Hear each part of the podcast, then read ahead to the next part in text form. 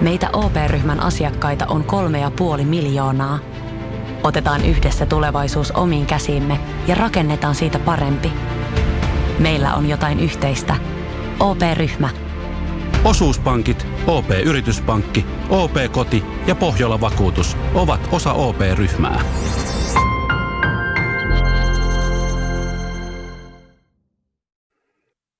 Ja sit mennään Kaukosen laidalle.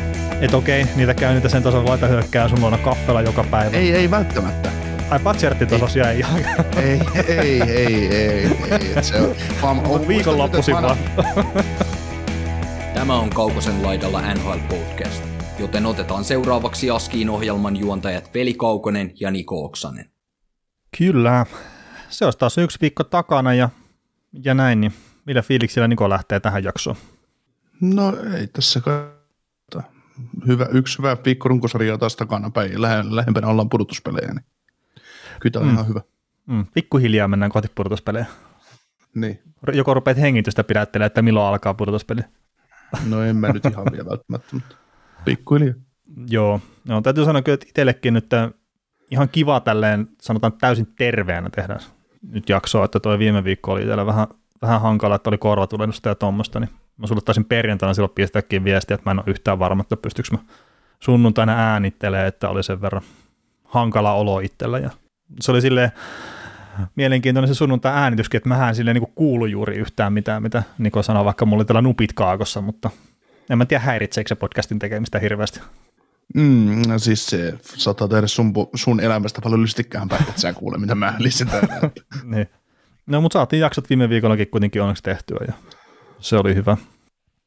Palautteesta sitä tuli jonkin verran. Joo, palautetta tuli jonkun verran ja tota, hypätäänkö suoraan hei yhteen tämmöiseen palautteeseen, että unohdetaan noin alkulöpinät? No ei puhuta niistä mitään, mennään palautteeseen. Joo, ja tässä nyt tota, sanotaan sen verran, että palaute koskee Kyle Beatsin tätä keissiä ja, ja tässä niinku kirjoittaja omaa näkökulmaa ja sitten vähän niinku vertaistukea ja tämmöistä, mutta niin, niin, niin jos tämä nyt ei jostain syystä taas nyt sua kiinnosta, niin hyppää eteenpäin. Ja nyt esimerkiksi Spotifyssa mäkin on oppinut tekemään semmoisen kautta Googlessa, että miten se on mahdollista, niin kun sä painat timestampia siellä, niin se Spotifyssa hyppää automaattisesti eteenpäin siihen kohtaan, mikä on se timestampi, niin jos kuuntelet nyt sitä kautta, niin voit hyppää sitten tämän Kyle Pitts-homman ohi. Mutta tota, tuli sähköpostiin tämmöinen hienosti kirjoitettu viesti Pekalta, ja miten sä haluat, niin kuin, mennäänkö me, lue- lue- luenko tämän koko viestin ekana ja sitten keskustellaan vai pysäytetäänkö välillä? Kumpi tuntuu paremmalta susta? Mm, no en mä tiedä, siis tarviiko välttämättä koko sähköpostia lukea, koska tämän pystyy niinku avaamaan ilman, ilman lukemattakin tavallaan, että mikä No se saattaa meidän kuulijoilla vaan parempi, että, että ne, niin kuin, kun me nähdään tämä sähköposti, niin se on meille helppo, että me pystytään tästä keskustelemaan, mutta että meidän kuulijoilla se saattaa olla parempi, että ne myös saa jotain sieltä niin kuin sähköpostistakin ainakin No joo, osittain no, luettua. Mm, no mulle on sinällään, sinällään ihan sama, mutta se, että jos me ollaan saatu sähköposti asiaa, asiaa pohtimalla, niin halutaanko me jakaa se meidän sadalle tuhannelle kuulijalle välttämättä sitä palautetta, niin se on toinen asia. Tai haluaako tämä meidän palautteen antaja? Että No siis mä olen tämän varmistanut hänet ja hänelle ok. No se on hienoa sitten. Siitä on pala. no niin. Mutta tota, joo, aloitetaan. Eli moikka, yritän avata omasta näkökulmasta tätä NHL-tilannetta ja oman näkökulman ihan NHL-fani tai NHL-viidekuluttaja. Ja oli ajatellut ekana pistää Discordin viesti, mutta että miettii, onko vähän liian raskas sitten sinne heittää. Mutta itselläni on kestänyt asian prosessointi hetken aikaa, niin tässä nyt sitten vähän sitä ajatusta, mitä on prosessoitu. Ja se, että miksi nyt meille kirjoittelee tätä, niin hän tarvitsee tosiaan jonkunlaista vertaistukiryhmää tässä, että voisi sitten NHLstä vielä nauttia tulevaisuudessa. Ja teidän mielipidettä olen oppinut arvostamaan yllättävän korkealle. Jos vertaa muihin kotimaisiin podeihin, niin teidän podcast on noussut omassa arvoasteikossa numeroksi yksi. Kiitoksia siitä.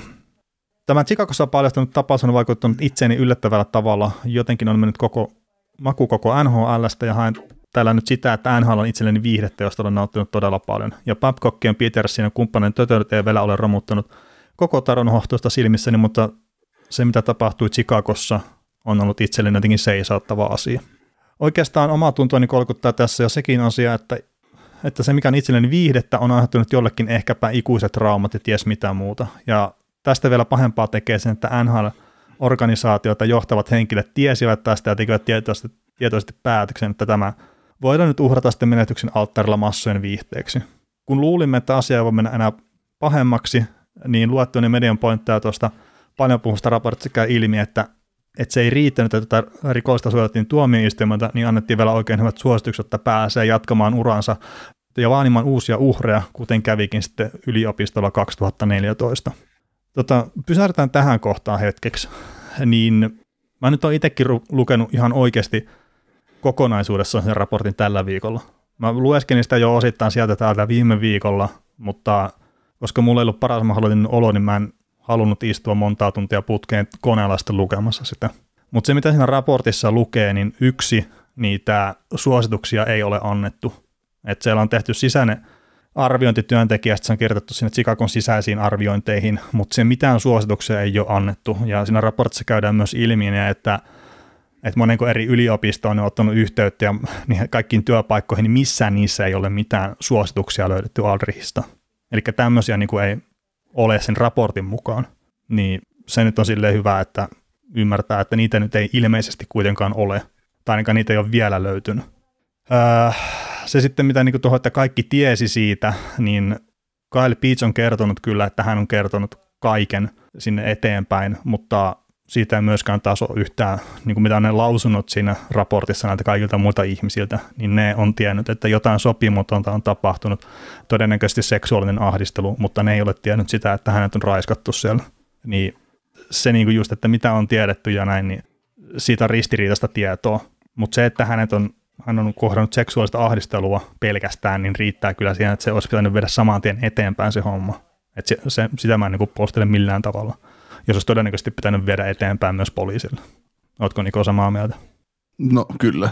Ja e, toi on muuten itse asiassa mielenkiintoinen siitä, että mitä kautta se tieto on ylipäätään mennyt ensimmäisenä sinne Paul Vincentille, mikä siis oli tämä, oliko se taitoluisteluvalmentaja, niin Brent Sobol ja sitten Nick Boynton on kertonut hänelle, että hei, että tässä nyt on ilmeisesti jotain tapahtunut näiden välillä. Ja se taas liittyy siihen johonkin illan istujaisiin, mitä on jossain hotellissa ilmeisesti ollut, kun sitten tämä Adrich on yrittänyt ihan selkeästi päästä Kyle Pitsin lakanoihin niin siellä on se tieto ollut jo joukkueen sisälläkin, että Aldrich on ollut vähän mitä on ollut, mutta mä edelleenkin sen raportin perusteella puhtaasti, niin mä oon aika skeptinen siitä, että ne on tiennyt, miten pahasti on tapahtunut Kyle Pitts ja sitten Aldrichin välillä. Mm. Ja siis... mitäs, mieltä sä, veli, mitäs mieltä sä veli tässä oot, kun tuli just mieleen, että tämä Brad Aldrichin isähän on edelleen NHLissa töissä San Jose Sharksin. No eihän se hänen vikansa tota, ole. Ei olekaan, mutta, mutta mieti, mieti sitä tota, kuinka paljon hän saa kuulla siitä? No siis varmasti saa kuulla ja hänen suosituksien kautta alun perin päässyt töihin ja olikohan sitten Aldrichin Eno oli suositellut johonkin työpaikkaan, jos mä väärin muista, olisiko se ollut sinne Yhdysvaltain jääkeikko-ohjelmaan. Ja tässä on siis tätä suhteella eteenpäin menemistä on ollut paljon, mutta siellä ei varmasti ole myöskään ollut tietoa siitä, että minkälaisia taipumuksia tällä kyseisellä henkilöllä on ollut. Mm. Ja se, minkä takia mä nyt puhun siitä, että mitä siinä raportissa on kirjoitettu näiden muiden ihmisten toimesta, että mitä ne on kertonut, mitä ne muistaa sitä tapahtumasta jne, niin se vaan, että mä en halua valehdella sitä, että mitä sinne raportti on laitettu, että siellä on Kyle Pitsin versio kyllä tapahtumista, mutta siellä on muidenkin versio, ja ne pikkasen ero toisistaan. Ja mehän ei tiedetä sitten, että mikä on loppupeleissä oikeasti totuus. Mutta tota, jatketaan. Oma käsitykseni urheilusta on juuri se, että pelään tulee voida luottaa valmentajansa ja tässä tapauksessa asia tuli ilmi, uhri oli äärimmäisen rohkea ja vei asian eteenpäin apuvalmentajalle. On vaan niin raivonnut koko Chicagon or- organisaatio, että vitut tähän kunnolle on todella vaikea antaa anteeksi mitään tässä tapauksessa. Eikä se riitä, että tällaisessa asiassa on ok, mä eron ja tuun parin vuoden päästä kommentaattoriksi. Ei NHL voi vaan toimia omia sääntöjä mukaan, tämän asian on mentävä tuomioistuinten päätettäväksi. Ei rikollista suojelijat voi kuitata tätä virhettä sillä, että mä eroan tai että puretaan sopimus, että onhan näillä jo miljoonia taskussa eikä tarvitse töitä tehdä enää ikinä. Urheiluvihde on itselleni ollut ennen kaikkea sellaista viihdettä, missä homman juju on siinä, että ihmiset yrittävät saada itsestään parhaimman irti. Ja ymmärrän, että jokaiseen koriin mahtuu Matti Ominen, vaan pitää saada sitten paljastettua poistaa korista, mutta tässä tapauksessa korin isommat omenat päätti kiilottaa tuon mädän omenen laittaa vähän pienemmän koriin edelleen näytille. Ontuva ent- vertauskuva myönnän, ja se on se asia, mikä itselleni tässä tökkii nyt todella pahasti. Tällä hetkellä tosiaan en tiedä, voinko enää nauttia nhl jääkiköstä viihteenä, kun tiedän sen toimintakulttuurin olevan sellainen, jossa suojellaan rikollista, rikollisista alhaisimpia. En tiedä, miten toimia, mitä toimia NHL tulisi tehdä, jotta voisin kuluttajana luottaa siihen, että heidän organisaatiossaan puututaan rikolliseen toimintaan ja pyritään saamaan rikolliset edes vastuuseen teoistaan myös siis oikeusjärjestelmän edessä. Olen jotenkin itseni kanssa umpikujassa tämän asian kanssa ja tuntuu siltä, että asialle pitäisi tehdä jotain muuta tai jo tehdä jotain, mutta eihän itsellä ole oikein mitään muuta keinoa kuin meuhkata somessa. Ja tota, no siis tämä on todella hankala tilanne, ja siis mä, oon ite, mä olin Tom Wilsonin tapauksen kanssa vähän niin kuin vastaavan tyyppisessä umpikujassa, että, että mä koen, että NHL ei suojele pelaajia riittävästi, ja siis se on yksi esimerkki, mutta tämä on paljon kammottavampi tietenkin, että on tapahtunut jotain tämmöistä. Ja se ei ole mikään puolustus ketään kohtaa, että ne ei ole välttämättä oikeasti tehnyt tekoja todellista laitaa. Että niitä on silti pitänyt tehdä tarvittavat toimet, että Anri ei ole enää se joukkueen parissa sekuntiakaan sen jälkeen, kun tämä on tullut jollain tasolla ilmi, tämä kyseinen tapaus. Ja sitten kun se tutkittu kunnolla, niin se asiat on oikealla taas paljastunut ja kaikki olisi voittanut siinä, jos näin voi sanoa tämmöisessä tapauksessa. Mm. Toi, toi, toi on niin kuin hankala just, että, että mikä se meidänkin vastuu viihdekuluttajina on sitten siitä, että, että NHL toimii oikein. Et meillähän on loppupeleissä hirveän vähän vaikutusmahdollisuuksia, mutta ihan nämä viimeisimmät viestit, mitä tuolta tulee rapakon takaa, niin on, on vähän sen tyyppisiä, että sponsorit on ruvennut miettimään, että haluatko ne tukea tätä sarjaa. Ja kyse on enemmän siitä viestinnästä, mitä sitten on tapahtunut tämän tapauksen jälkeen NHLn tasolta, niin sitten meidän kuluttajien suuntaan. Ja se, mitä tietenkin yksittäinen kuluttaja voi aina tehdä, niin no me voidaan olla tietenkin nauttimatta sitä tuotteesta, että me ei yksinkertaisesti kuluteta sitä, mutta sitten siinä on myös ne sponsorit, mitkä tukee tätä sarjaa, niin me voidaan olla ostamatta myös niiden tuotteita. Yksittäisenä juttuna se ei näy tietenkään missään, mutta sitten tarpeeksi että massat kun on takana, niin siitä se rupeaa näkyy. Mutta toi on tota, onko Nikola mitään ajatusta, että mitä NHL pitäisi tehdä, että siihen pystyisi luottaa sitten jatkossa? Kertaa, kyllähän tässä pieni rakoinut on ehkä tullut siihen luottamukseen. No tota, vaikea lähteä miettimään, miten on iso organisaatio voisi tehdä muuta kuin suhtautua asioihin vakavammin, mutta mm. kun nämä pitäisi olla itsestäänselvyyksiä. Niin. Et, no, et taas asia, niin kuin NHL on paljon asioita, mistä me ei tiedetä mitään, eikä tule koskaan tietää, eikä sitä tiedä, niistä asioista ei tiedä toimittajat eikä joukkueetkaan välttämättä, miten jossain asiassa toimitaan, ja, ja sitten se, että öö, tämä on niin kuin, NHL on taas julkis, julkis, julkinen urheilusarja, mistä se tavoite on tehdä rahaa mahdollisimman paljon, niin se on vähän niin kuin kaikissa maailman isoissa yrityksissä ja pienemmissäkin yrityksissä, niin, niin, niin, niin monesti se raha on häikäilemätöntä. Tai niin kuin se to, mm. toiminta, että en mä niin kuin tiedä, tiedä sitten, että aina on niitä, ketkä niin kuin menee just suhteella ylöspäin ja sitten on niitä, ketkä kärsii siitä ja kenelle se taas tuo lisää ja näin. Et en, en mä tiedä, se tilanne tulee aina olemaan sama. Se on aina ihmisiä, jotka, jotka tota, on, on mulkeroita ja Tämä on niin kuin ihan sama juttu, puhuttiin niistä lääkkeistä ja just näistä loukkaantuneista pelaajista, ketkä menee loukin kanssa pelaamaan ja näin, ketkä niin on valmiita pistämään kroppaa likoon unelma eteen, niin se, että jos yksi jättää tekemättä, niin se on aina seuraava, joka yrittää. Et mm, no siis se on... Tämä, on vähän, mm, tämä on siis sillä paha, paha juttu ja, ja tota, sitä on niin paha mennä arvioimaan, koska, koska, koska Siis mehän tiedetään pintaraapasu tästä tapauksesta, vaikka se raportti on tosi kattava ja kaikkea, mutta että niin, siis niin tämä on pintaraapasu nyt, kuitenkin. Joo, eikä se yksin nyt tämä tapaus. Et, et ei, ei. Nyt, et siellä, siellä on varmasti siis ihan sama niin kuin nämä babcock ja Bill Beatles niin öö, ne, on, ne, on siis, ne on kaikki niin kuin, tavallaan vakavia juttuja, ja, ja siis eikä tavallaan, vaan siis on, mutta mm. se, että, se, että median kerrotaan, että miten se nyt on mennyt, mutta sitten siellä saattaa olla, olla kysymyksiä välissä, että miksi jossain kohtaa on toimittu näin ja miksi joku onkin sanonut näin ja siitä ei tiedä. Ja sitten se, että mikä tässä nyt tuli mikä tässä nyt tuli ulos sitten, mitä NHL meinaa tehdä mun käsittääkseni. En nyt vaan muista varmaksi sitä, oli se, että he, he loisivat sen oman nollalinjansa. No se on tietenkin yksi askel. Mutta se on, niin, se on yksi askel, mutta mm. mi, mi, mitä sitten, tota, soittaako pelaajat sinne, tai soittaako valmentajat sinne, tai Äh, niin. Miten sitten he kukaan tiedä, vaikka sinne soitettaisiin, että to, käytetäänkö sitä hyödyksi? Tai tekeekö NHL silti mitään? Mm, ja kun se pitäisi olla joku NHLstä riippumaton taho, mikä olisi tämmöisen nollalinjan takana, että soitat tänne niin, ja ilmoita väärinkäytöksi, että on se minkälainen tahansa. Mm. Niin ei se voi olla NHL-alainen organisaatio. Kertaa niillä on aina sitten se intressi peitellä sitä. Kyllä. Ja siis mä nyt en Ja- sano sitä, että se nyt lähtökohtaisesti jengi haluaa peitellä mitään tommosia, mutta mm. siis se vaan, että jos se intressi löytyy sieltä, niin sit se on mahdollista.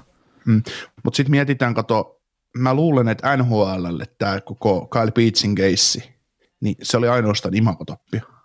No siis totta kai se on sitäkin, että, että mielikuvillahan tässä pelataan, mutta että se, että puhutaan, että se on pelkästään imakotoppia, niin sekin on ehkä silleen vähän ikävää. No mutta jos Kyle Beach sanoisi, että hän haluaa NHL haastaa oikeuteen ja haluaa 25 miljoonaa korvausta, niin NHL voisi sanoa, että 25 miljoonaa ei, ei tunnu missään No niin, esimerkiksi. niin. Mutta tota, et oot, oot nyt jatkossa hiljaa, että tämä oli tässä. Et ei sekä, ei sekä, niin, se on, ei sekä niin kuin ratkaisu ole mihinkään.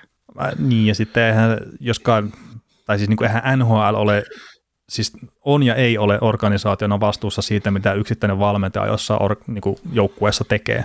Että se on silleen vähän just niin kuin nurinkurinen. On systeemit mitkä tahansa tulevaisuudessa, niin yksittäisen ihmisen mahdollisuutta tehdä jotain tämmöistä kammottavaa, niin se ei välttämättä kyllä poista yhtään minnekään Mm. mikä on se kaikkein ikävin juttu tässä, että on meillä minkä taka, minkälaiset systeemit tahansa, niin se on aina mahdollista, että sinne pääsee luikertelee joku käärme sinne pesään ja se tekee jotain peruuttamatonta. Mutta sen takia, siis toi on hyvä tietenkin, että halutaan, että on joku semmoinen, että soit, tässä on tämmöinen linja, missä sä voit soittaa, mutta mä itse niin ehkä ennen kaikkea peräänkuuluttaisin sitä, että valistetaan ihmisiä asioista. Valistetaan kaikkia joukkueen työntekijöitä, kaikkia joukkueen pelaajia, just että esimerkiksi mitä on seksuaalinen ahdistelu. Että ne tietää, niin kuin, että tä- tämän rajan yli ei voi mennä. Tai että mikä on se aivotärähdyksen, että mitkä on ne vaarat, mikä on niissä lääkkeiden väärinkäytössä, mitkä on ne vaarat. Ja siis kaikki, mitä tahansa keksikään, niin antaa sitä valistusta, antaa sitä informaatiota, antaa sitä faktaa niille. Ja sitten kun sitä on tarpeeksi sitä tietoa joka paikassa, niin sit se todennäköisyys sille, että joku, ei välttämättä edes uhri tai mahdollinen lääkkeiden väärinkäyttäjä, ei tä- tee sitä ilmoitusta, vaan sitten joku joukkueen jäsen, mikä on huolissaan siitä ihmisestä. Ja saattaa tehdä se, että hei, voisitteko se tutkia tämän asian, että musta tuntuu, että tällä pelaajalla X ei ole nyt kaikki ok. Että se pelkästään, että annetaan joku linja ja sitten, että unohdetaan tavallaan se pohjatyö, että valistetaan ihmisiä ja kerrotaan siitä, että mitkä jutut on ok ja mitkä ei ole ok, niin se on semmoinen niin puolittainen ratkaisu mun mielestä. Mm. Ja sitten sen jälkeen tietenkin, kun sulla on se, että sä, sä teet sen pohjatyön, sulla on se joku paikka, minne voi ilmoittaa, niin sitten jos tulee se ilmoitus, sen jälkeen niin tehdään ne toimenpiteet. Ja tehdään riittävän nopeasti ne kaikki toimenpiteet, että jäädä ihmettelemään silleen kahdeksi viikkoa vaikka, että no mitäs tämä valmentaja, mikä nyt on ehkä käyttänyt valta-asemansa väärisuhteessa pelaajan, niin saako se vielä valmentaa tuolla? Vai että otetaan se sivuun sitä toiminnasta ainakin siksi aikaa, kun se tutkinta on kesken. Mm. Että niinhän se on pelaajienkin kohdalla, että jos ne ajaa jotain toista pelaajaa päähän, niin ne on sen aikaa peleistä sivussa, kun se on se kurinpito on saanut se homma va- valmiiksi, sitten ne on päättänyt se, että mikä on jatkotoimenpide. Mm. Kyllä. Mutta tota, mä nyt en itse asiassa tiedä, että saadaanko me Pekalle tässä mitään semmoista sen kummempaa niin kuin vertaistukea, että, että löytääkö hän mitään kipinää seurata jääkiekkoa viihteenä. Et, et toivottavasti, ja se ei millään tavalla lievennä kyllä että tämä, tämän asian haaroja, että jos siellä ei ole välttämättä ollut riittävää tietoa joukkueen sisällä, johtoportaassa tai pelaajistossa tai missä tahansa.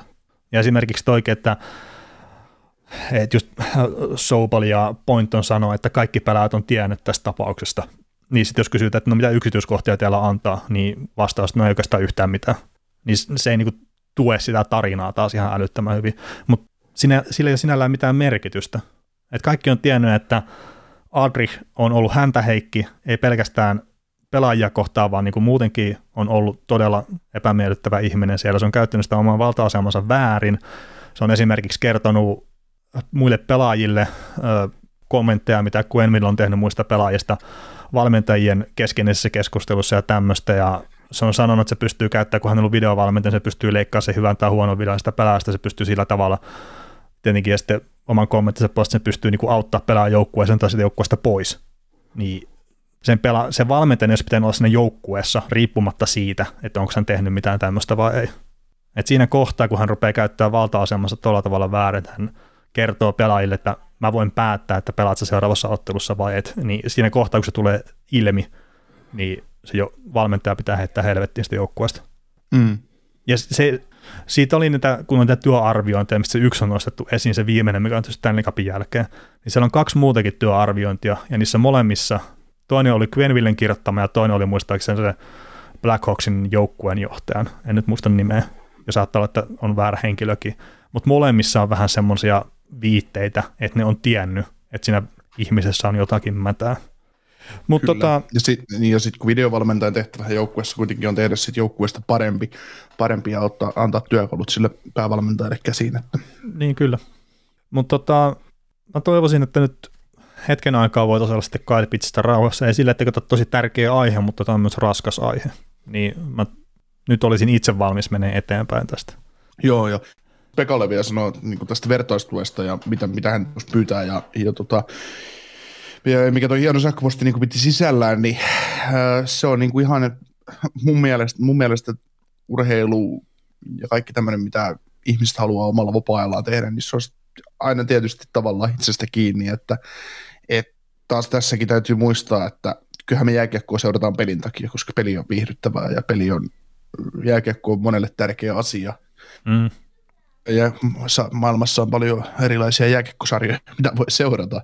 Suomesta löytyy yksi ja Ruotsista ja joka paikasta löytyy erilaisia sarjoja, mutta NHL on pelinä, pelin niin huikea, että, että missä se sitten menee se oma raja, että, että mitä haluaa katsoa ja mitä haluaa tehdä. Että kuitenkin ainakin mulle, jos mä jättäisin NHL pois elämästä, niin siitä poistuisi, omasta elämästä poistuisi noin 99,7 että tota, sinne jäisi aika paljon täytettävää tilaa, mutta, mutta, mm. tota, mutta siis ei, en mä, en mä osaa sanoa, koska näitä, ikä, näitä ikäviäkin asioita tulee ja näitä menee, että itse, itse täytyy niin miettiä, että, jos itse, itse lähtisi puntaroimaan, mikä se tilanne sitten on, että et, et tulisi tilanne eteen. Ehkä, ehkä sekin johtuu siitä, että itse taas tietää sen, että et, et, jo, jääkiekossa ja työ aina on väärinkäytöksiä ja aina joku joutuu kärsimään ja, ja näin, että, että se ei niin kuin poistu tästä maailmasta vaan millään, että se tulee aina olemaan näin.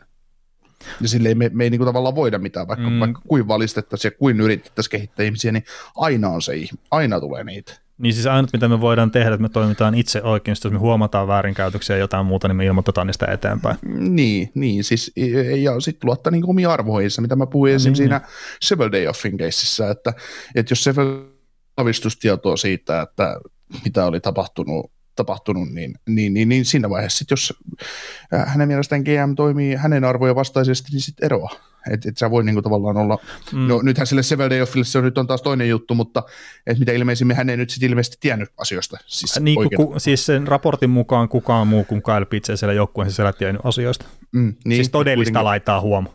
Niin, niin, niin, mitä tässä just puhuttiin, puhuttiin mitä me puhuttiin sitten niillä tiedoilla, mitä meillä silloin oli. Niin kuin mä sanoin sitä, että Sevel Day Offin olisi pitänyt erota, jos hänellä oli aavistuskin, eikä hän voinut mennä tavallaan astua Stan Bowmanin päälle. Et kun siinä on se oma arvo, just että millä arvoilla sä itse pelaat. Mm.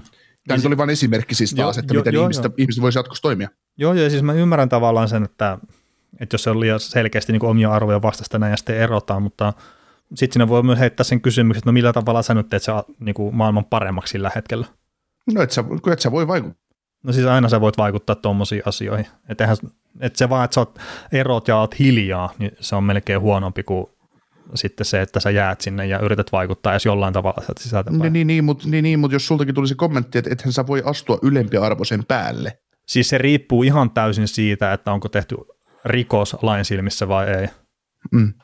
Et niissä on silleen, että no sitä, no, sitä, no sitä mieltä. Mä... Joo.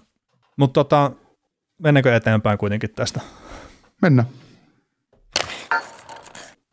Jees tosi helppo siirtyä, mutta hei, Jack Aikelin saaga on tullut jollain tasolla päätökseen, eli Jack Aikel pääsi pois Buffalo Sabresista vihdoin ja viimein, ja Las Vegas Golden Knights on sitten uusi osoite hänellä, ja kauppahan oli kokonaisuudessaan silleen, että Jack Aikel ja ehdollinen kolmoskierroksen varausvuoro 2023 meni Buffalo Sabresin, ja Buffalo sai sitten Alex Takin Peyton Krebsin 2022 ehdollisen ykköskierroksen varausvuoron ja 2023 ehdollisen toisen kierroksen varausvuoron. Ja nämä ehdot nyt, jos mä en ihan väärin luntanut tätä, niin siis toi on top 10 suojattu toi tämän kesän tai tulevan kesän varausvuoro ykköskiekka, minkä Vegas pisti tuonne Buffaloon.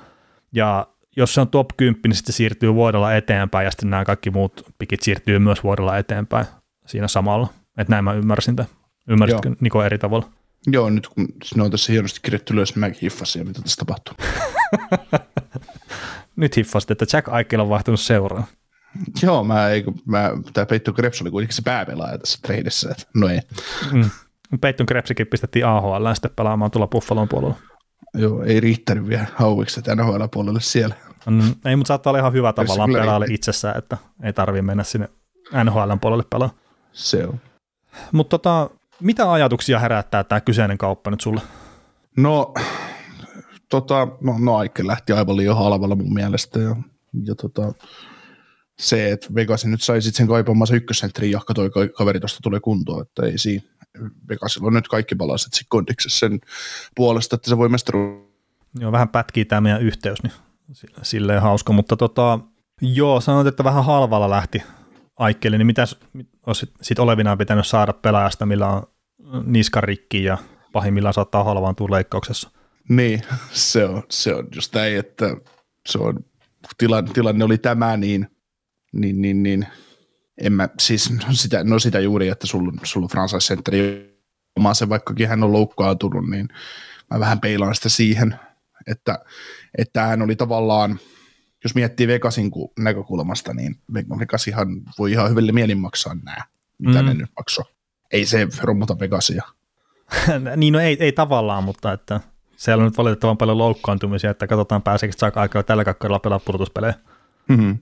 Joo, tota, no mutta sitä just, että tämä oli tavallaan puolelta ottaa. Sitä mä tarkoitan sillä mm. halvalla, että, että se, että ne nyt pistää Alex Takin ja entisen ykköskerroksen varauksen ja tulevan ykköskerroksen varauksen tuosta kiertoon, jotta ne sai Jack Eicheli sen pelaajan, missä, milloin potentiaali olla, kuitenkin hän on NHL top 10, 10 pelaaja, niin, niin, niin, niin, se oli riski, joka kannattaa ottaa. Ja...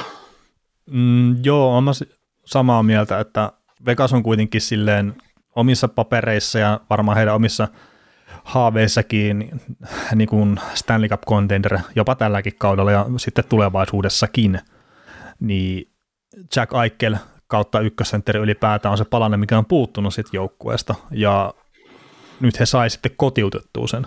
Ja hinta on ehkä tosiaan semmoinen, sanotaan maltillinen, mutta että kun ottaa huomioon tosiaan sen, että Aikkelilla on valitettavasti tätä vammahistoriaa, ja sitten Buffalo Sabres oli ehdoton siinä, että se ei aio pidättää palkkoja yhtään.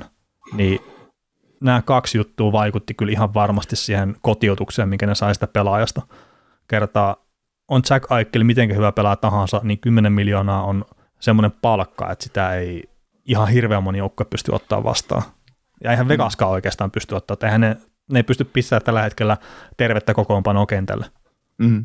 Tai sitten jos ne pistää, niin sitten sieltä, siellä pelataan kahdella ketjulla ja kahdella pakkiparilla. Ilman maalivahtia. Joo. Niin, niin. mutta se voi silti olla ihan hyvä, jos sulla on kaikki Alex Pietrangelo ja Mark Stoken tällä samaan aikaan, että et niin. se välttämättä tarvista maalivahtia. Niin, ei välttämättä.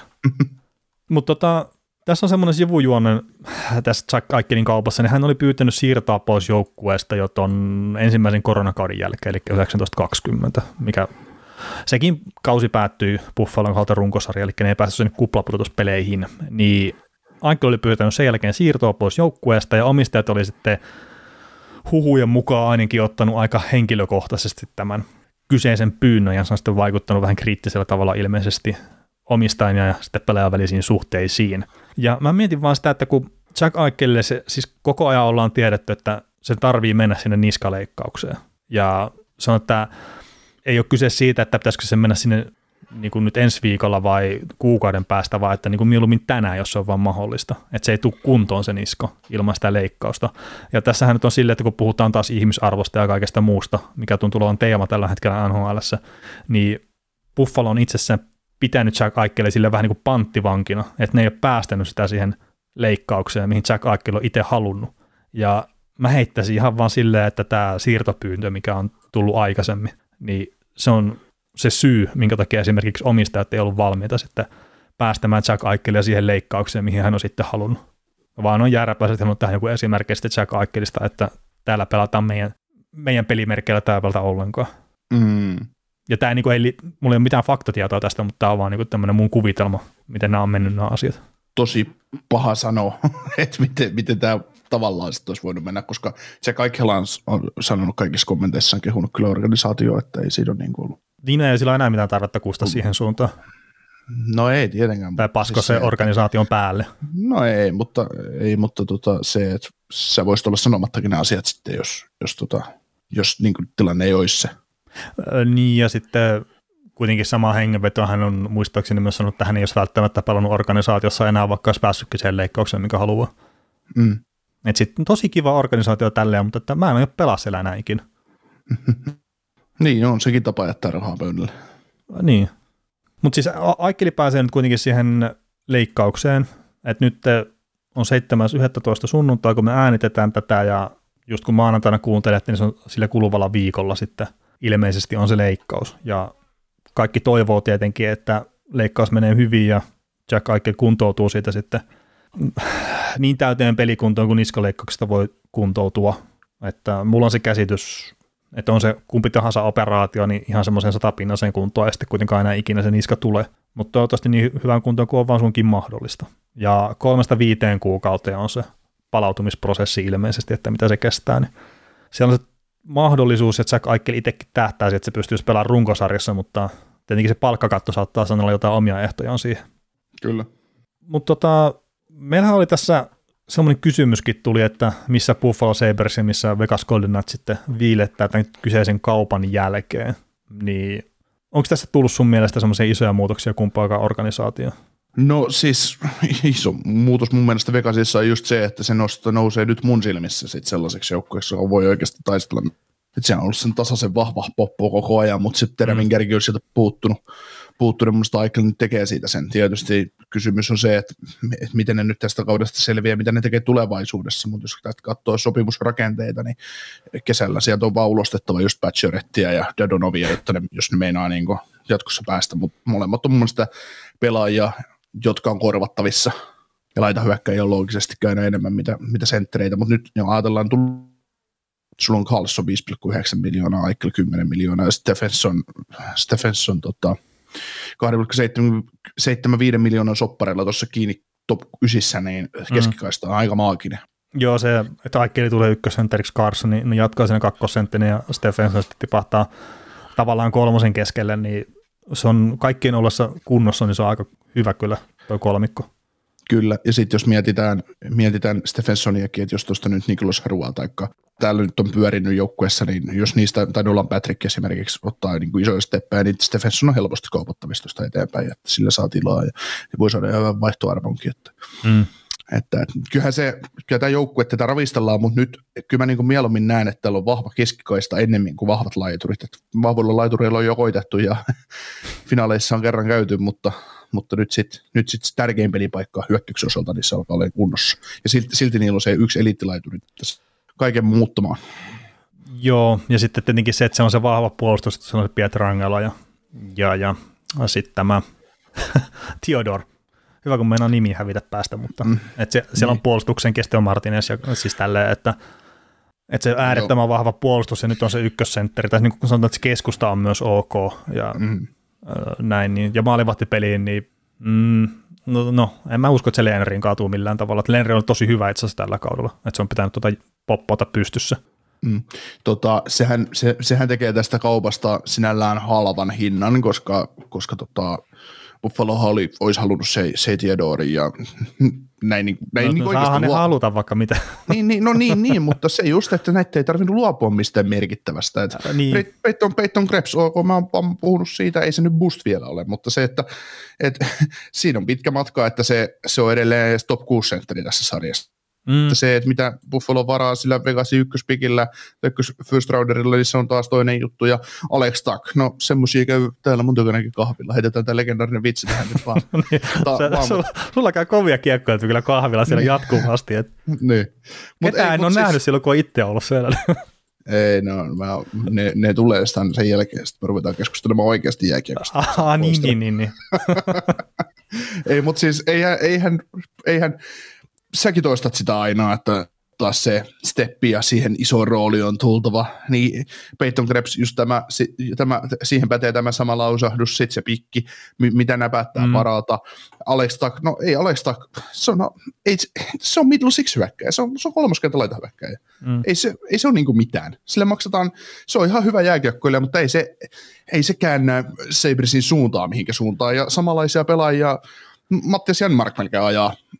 Tuo no, no, no, no ei se nyt ihan. No, no ei, ei se nyt iso ero ole.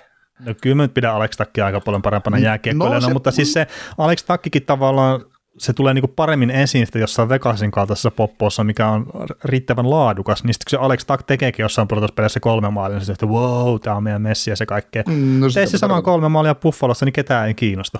Niin, siis todennäköisesti Alex Tack nousee isompaa rooli Buffalossa, tekee suhteessa vähemmän pisteitä, mitä se on tehnyt tuolla, ja sitten mietitään, että niin lähes 5 miljoonaa kaudessa. Mm. Niin, siis se rooli, mitä Alex Tuck pelasi Vegasissa, niin sitä samaa roolia pystyy pelaamaan niin moni muukin pelaaja. Niin, se on totta. Ja toi Peyton Krebsikin, niin joo, siis hyvä junnu-ura ja AHL on tehnyt hyvin tehoja, mutta se NHL-tasolla niin ei ole vielä silleen saanut kunnolla päätä auki, mutta kyllä mä nyt uskon siihen, että hän pystyy nousemaan sitten ihan ihan NHL-tason pelaajiksi jopa hyväksikin semmoiseksi. No Mutta se, se, on vaan se matka kesken, että ene, niin, ja ene, että kaikki ei niin nouse Conor McDavid-maisesti tonne NHL-eliittiin ihan ensimmäisellä luistimen piirroilla. Mm, joo. Et se, on, se on se isoin palanen mun mielestä tässä treidissä, mikä on siirtynyt, mutta kyllä se nyt Peyton Krebsistä päästä irti, jos sulla on joku mahdollisuus saada sä kaikilla. Mm, ja jos sä pystyt sen palapelin sitten vielä tekemään siinä, että se on ihan mielenkiintoinen nähdä tosiaan, mitä ne tekee, jos nämä meinaa kaikki olla kunnossa samaan aikaan tämänkin kauden aikana. Mm. Puhumattakaan sitten ensi kaudesta, että niillä on nyt semmoinen 78 miljoonaa sidottu ensi kauden joukkueeseen, siinä yhdeksän hyökkääjää, ja viisi puolustajaa ja kaksi maalivahtia, että kaposella mennään kyllä, että No niin, se helpottaa, kun kauppat tuon Dadonovin ja Patsiorettin mäkeen. No joo, se Dadonovi tässä antaa jo paljon. Mutta sitten Patsiorettikin on taas, että että okei, niitä käy niitä sen tasolla laita hyökkää sun luona kaffella joka päivä. Ei, ei välttämättä. Ai patserttitasoisia ei ihan. Ei, ei, ei, ei, ei. Se on, vaan, on, viikonloppuisin vaan. ei nyt top 6 taso hyökkäjiä ei käy. Ne on näitä, ne on näitä bottom six osaston kavereita, ketä täällä käy kaffella, niin. ja nelos kolmosparin bakkaja. Että. No niin, ei, mutta se, se vaan oli, mihin mä olin tulossa, että, että sitten patcherettikö se pistetään pois, niin onko siellä ketään korvaavaa siinä organisaatiossa sisällä? Et siis joo, mä ymmärrän sen palkkapuolen siinä, mutta ei se käynyt ole ihan, että heidät sen pois ja sitten nostat sen Jänmarkin siihen tilalle, että se nyt ihan sitä samaa asiaa. Ja... No ei tietenkään, mutta tietysti se on ratkaisuja, mitä on tehtävä sen. Se ottaa nyt yhden vuoden sitten tavallaan siitä mestaruus, mestaruuden tavoittelusta pois se, että ne nyt selviää ensi kaudesta, antaa sieltä mahdollisuuksia, mahdollisuuksia niin kuin omille, omille prospekteille nousta kokoonpanoja ja taas mm. lyödä läpi tai muuta vastaavaa, niin se on se juttu, mikä on tehtävä. niin. Mahdollisuus omille prospekteille nousta kokoonpanoa. Uskookohan Vegasissa kukaan, tota, että siellä ei se 25 pinnaa joukkueesta minimissään vaihu kesän aikana? ja ihan sama, mikä siellä on siis se tilanne, että siellä aina vaan vaihdetaan näitä pelaajia. Mm. Ja, ja siis mä itse asiassa tänään just mietin sitä, just Vegasista, että kun ne, ne tuli tavallaan niin kuin hylkiöjoukkueena sarjaa, että kun on ollut tietenkin laajennusjoukkoja ja muu, ja että muiden joukkueiden hylkeet kukaan ei halua tehdä sellaisen älytyn näyttämisen haluaa tietenkin ensimmäisellä kaudella, ja se sai melkein satumaan sen lopun sitten se koko kausi. Nyt tällä hetkellä niin enemmän tulee semmoinen fiilis, että tämä on ostojoukkue. Se on niin kuin hölmö sanoa tietenkin NHLstä, että kun eihän nämä kasvata oikeasti omia pelaajia, että se on ihan tätä paskaa niin kuin silleen väittää, että NHL kasvattaa omat pelaajat, ja organisaatio kasvattaa pelaajat. Kyllä se tapahtuu jossain muualla se kasvattaminen.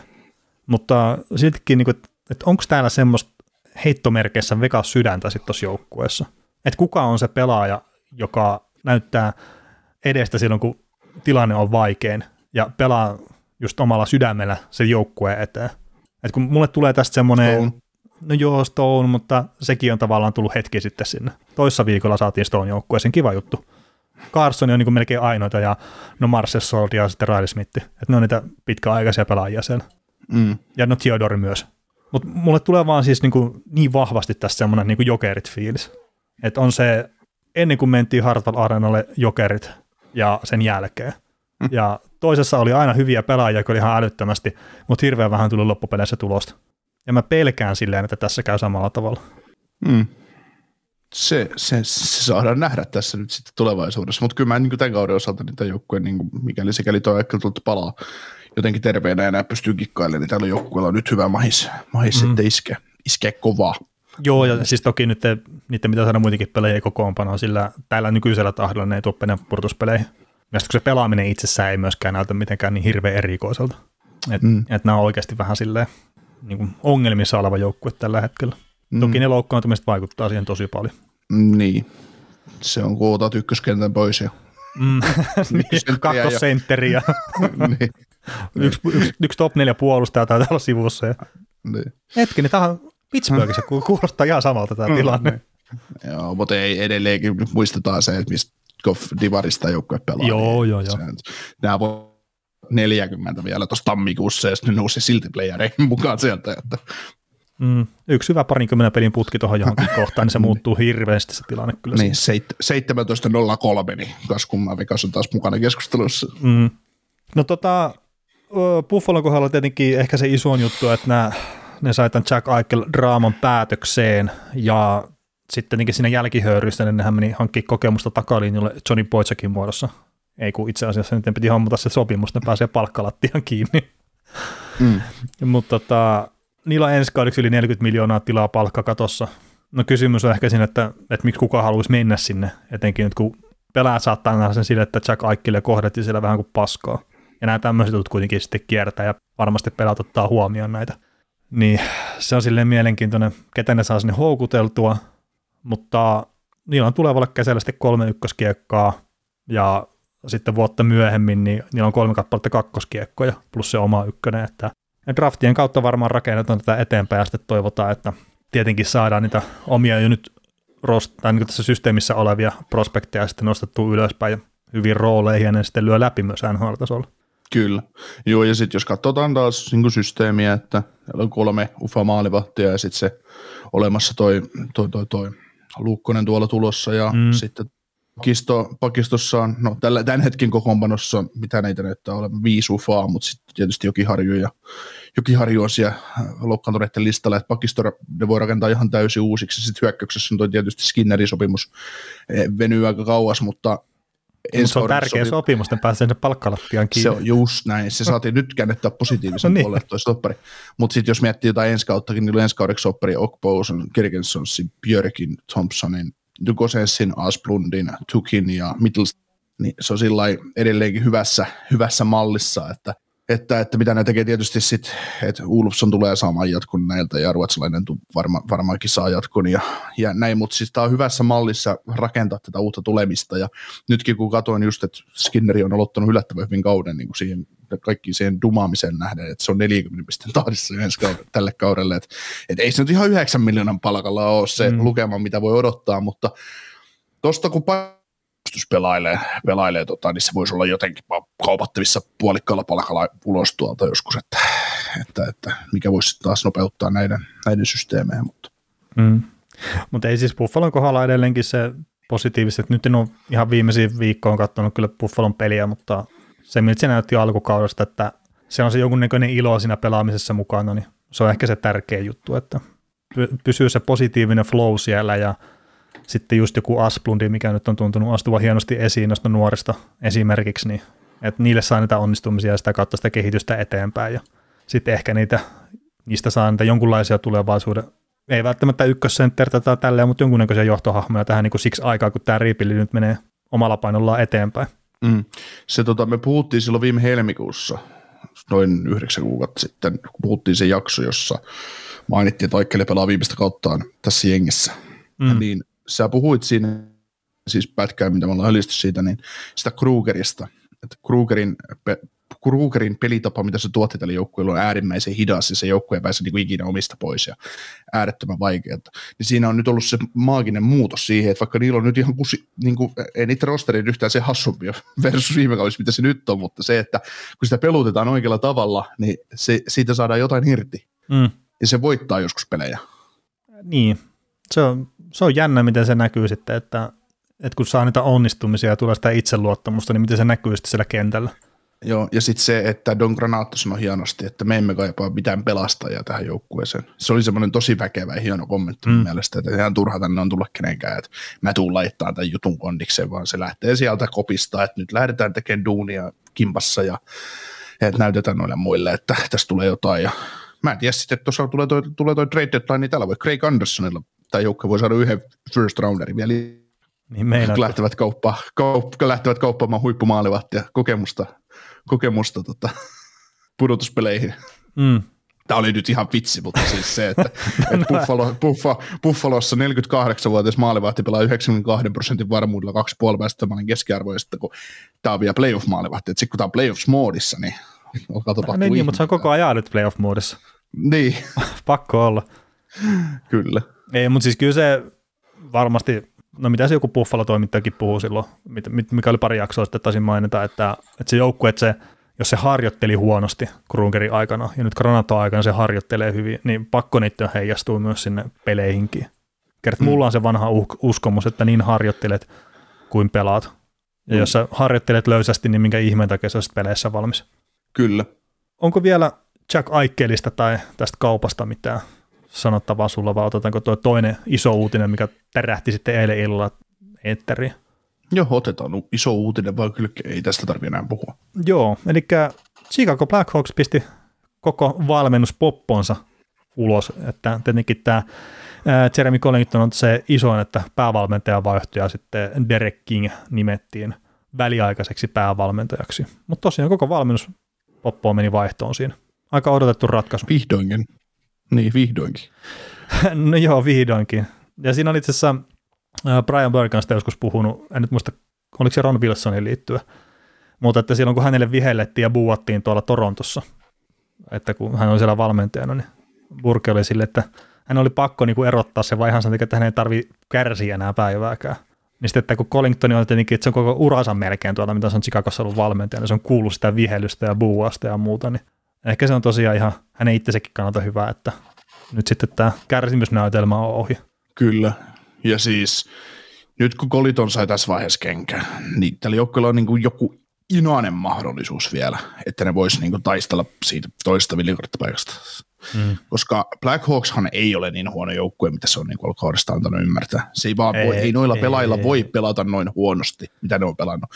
Se puolustus ja viisikko pelaaminen on ollut aivan hirvittävää ihan turha tulla sanomaan, että se Mark-Andre Fleury on paska ja Jet Jones on paska ja Jonathan Davis on paska ja Patrick Kane on paska ja kaikkea.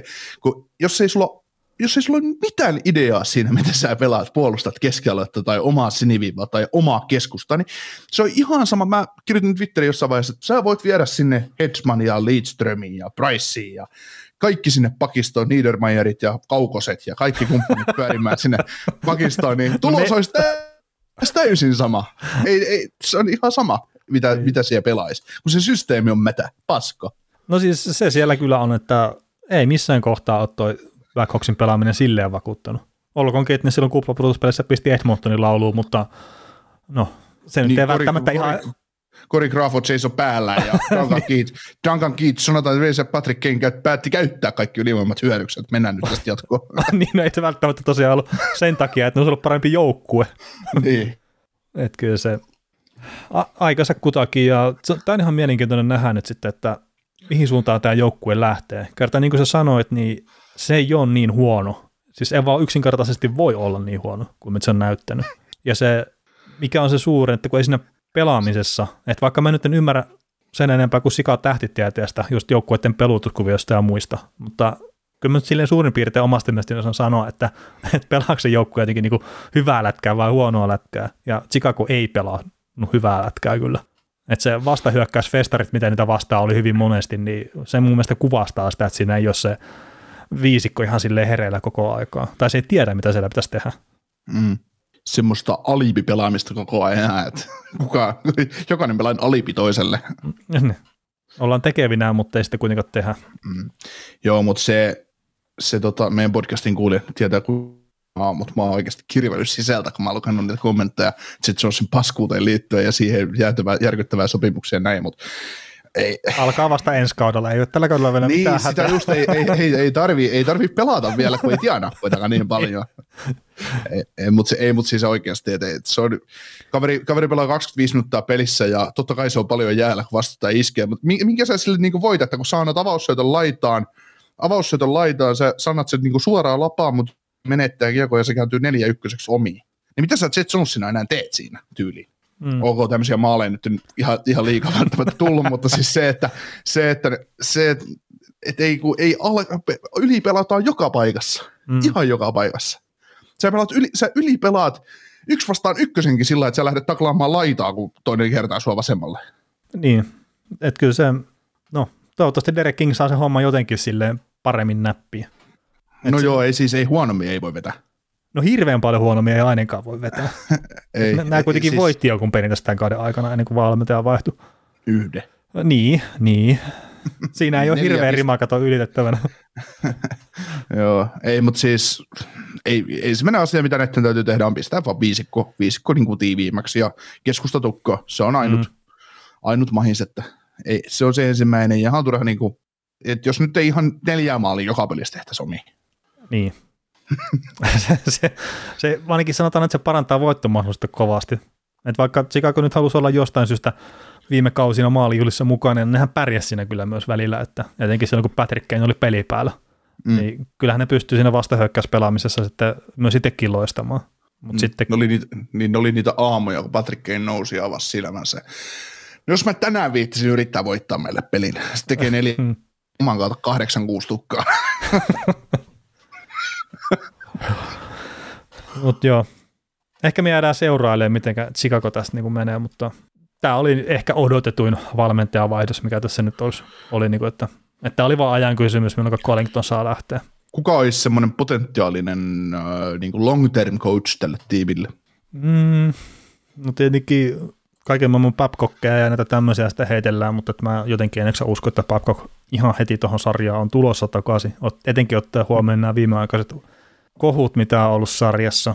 Mutta, Mitäs Gwenville? ah, nyt oli ehkä huono vitsi kyllä. ah, Se on vapailla. no kyllä, aivan. Mutta tota, mä en tiedä minkä takia, siis mä, mä nyt on jo sitten, en ollut aikaisemmin tämän kyseisen valmentajan fani millään tavalla, mutta mä jostain syystä mä halusin nähdä jonkun joukkueen peräsimessä Bruce Boudreau vielä. Että se on kuitenkin, just kun puhutaan sitä viisikosta ja muusta, niin se, sen se pystyy osaa niinku organisoida, että se saa sen puolustuspelin kuntoon ja sit se hyökkääminenkin toimii normaalisti kyllä Boudreau-alaisuudessa. Mestaruuksia ei ole hirveästi oltu menossa, mutta ei tämä Chicago nyt varmaan muutenkaan ole. Mm.